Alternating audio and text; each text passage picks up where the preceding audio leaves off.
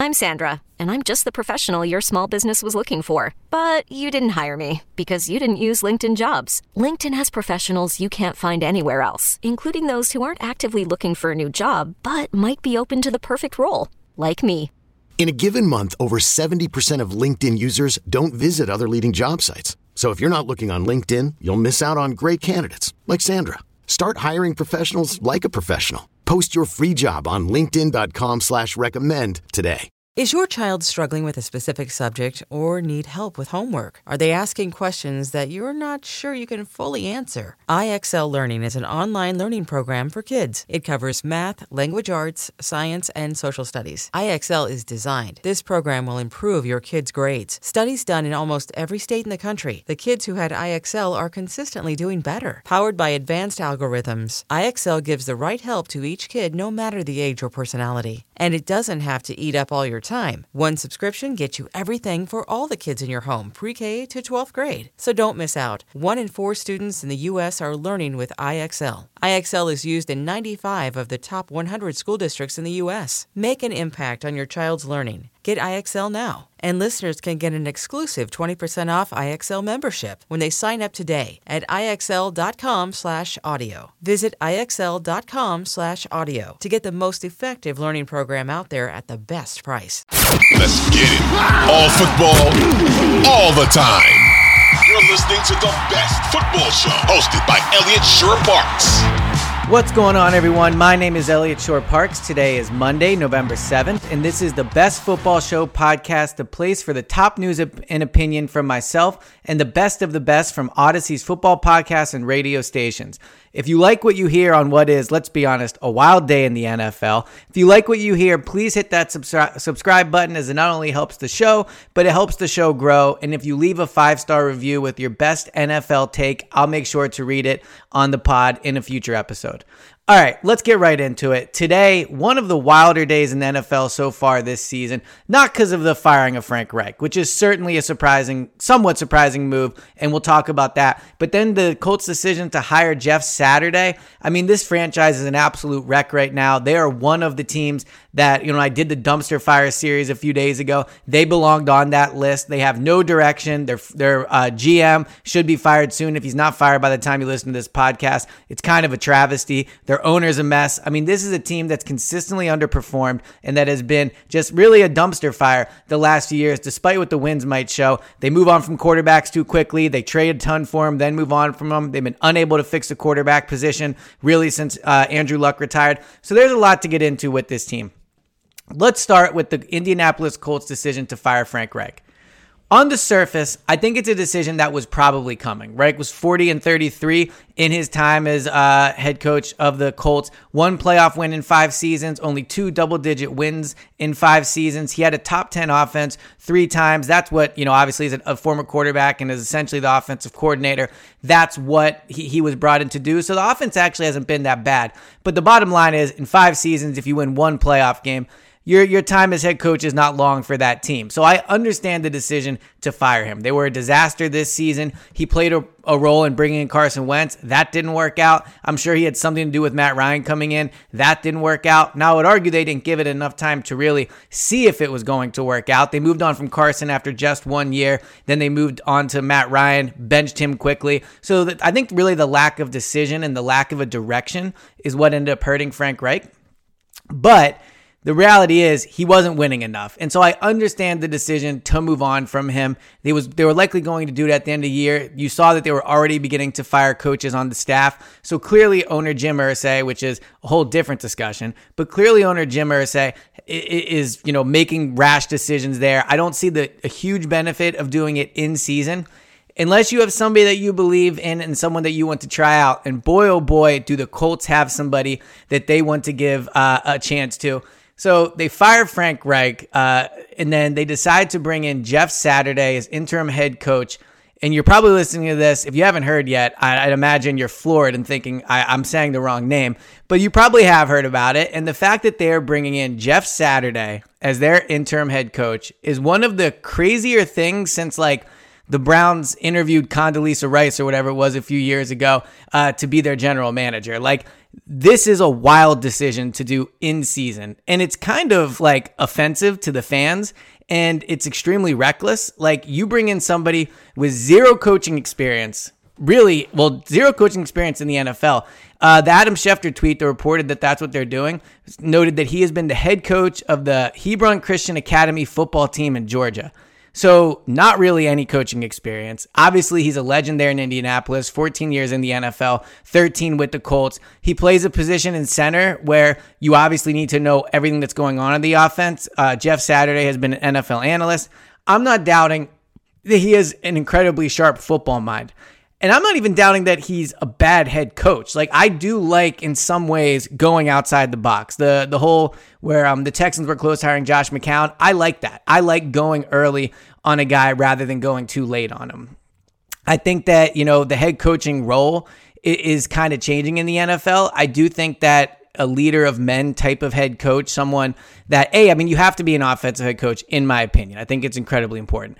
But he is an offensive guy. He did play on that side of the ball. And maybe he has those qualities as an NFL head coach. And I think that if they made this move in the offseason, you know, it would be shocking still then. And, you know, he certainly didn't climb his way up the ladder. But at least it would be okay. You know what? Maybe they see something there from a personality perspective. He knows the market, he knows the team. Maybe there's something there. But to do it in season is really, really setting him up to fail. He's not going to be able to hire his own staff. He's not going to have an offseason to get ready. He's essentially just going to have to run basically the same offense they're running now, which clearly isn't working. Like, there is a lot going into being an interim head coach and not just pr- promoting from within. I mean, he's essentially at this point being brought in to be like a motivational speaker and to get guys going because he's not really going to be able to, make that many changes on offense. He can't make almost any change to the roster. As I mentioned, he can't bring in his own staff. So I'm surprised he took this job. I do wonder if this is a head coach where they do not even plan on having him next year, but I'm sure that they will say that they do. It just seems like if you're Jeff Saturday and you want to get into coaching, I don't blame him for taking the job. I'm sure the paycheck was good. It's experience he's going to get for better or worse that would be hard for him to get elsewhere. I don't think anybody besides the Colts hires him to be a head coach.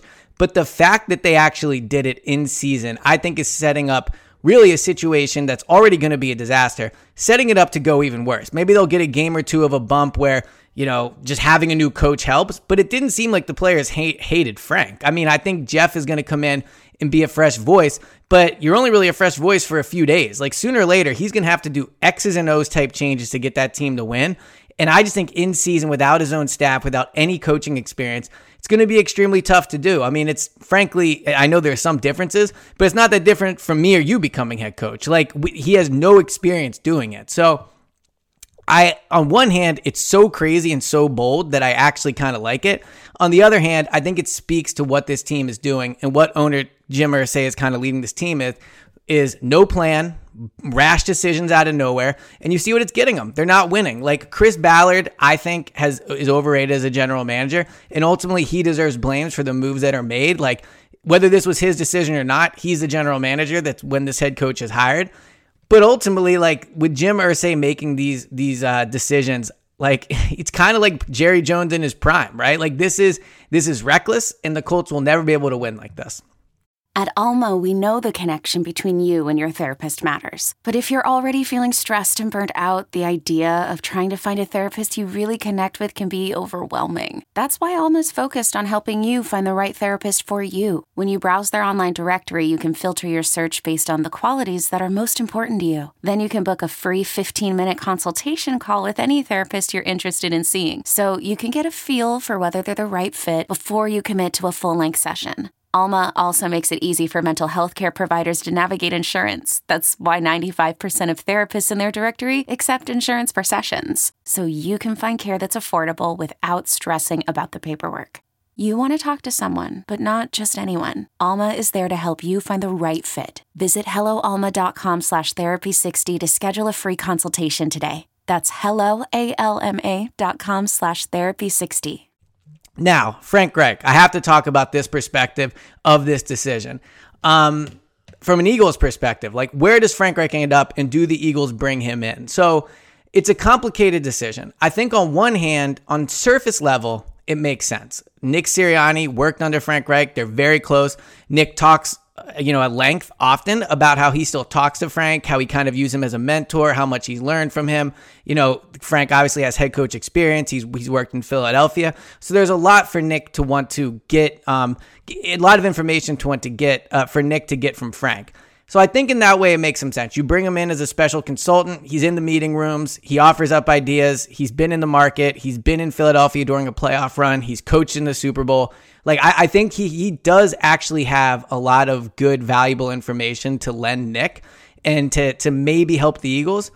The reason I would be hesitant is I think it's a weird dynamic to have Nick bring in his former boss and then to be his boss. I think that Nick is uh, has a special personality, so he might be able to make it work. And I don't view Frank as like a power hungry guy, but it's just an awkward dynamic. I think in a way. So I would be nervous about about doing that.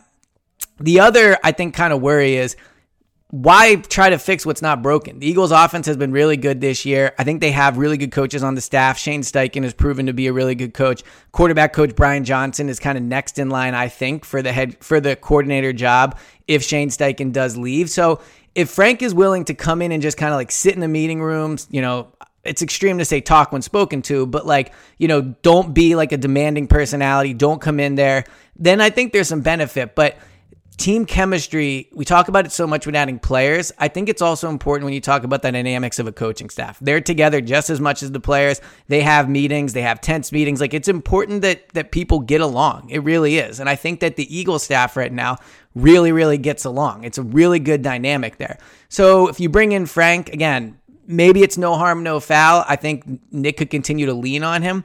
But I would just be a little worried. Like, how does Brian Johnson feel about this? How, how, how does Nick handle having his former boss in the room? Like, how does Frank handle having Nick as his boss? How do the players feel about it? Like, there's just a lot of different dynamics at play with it.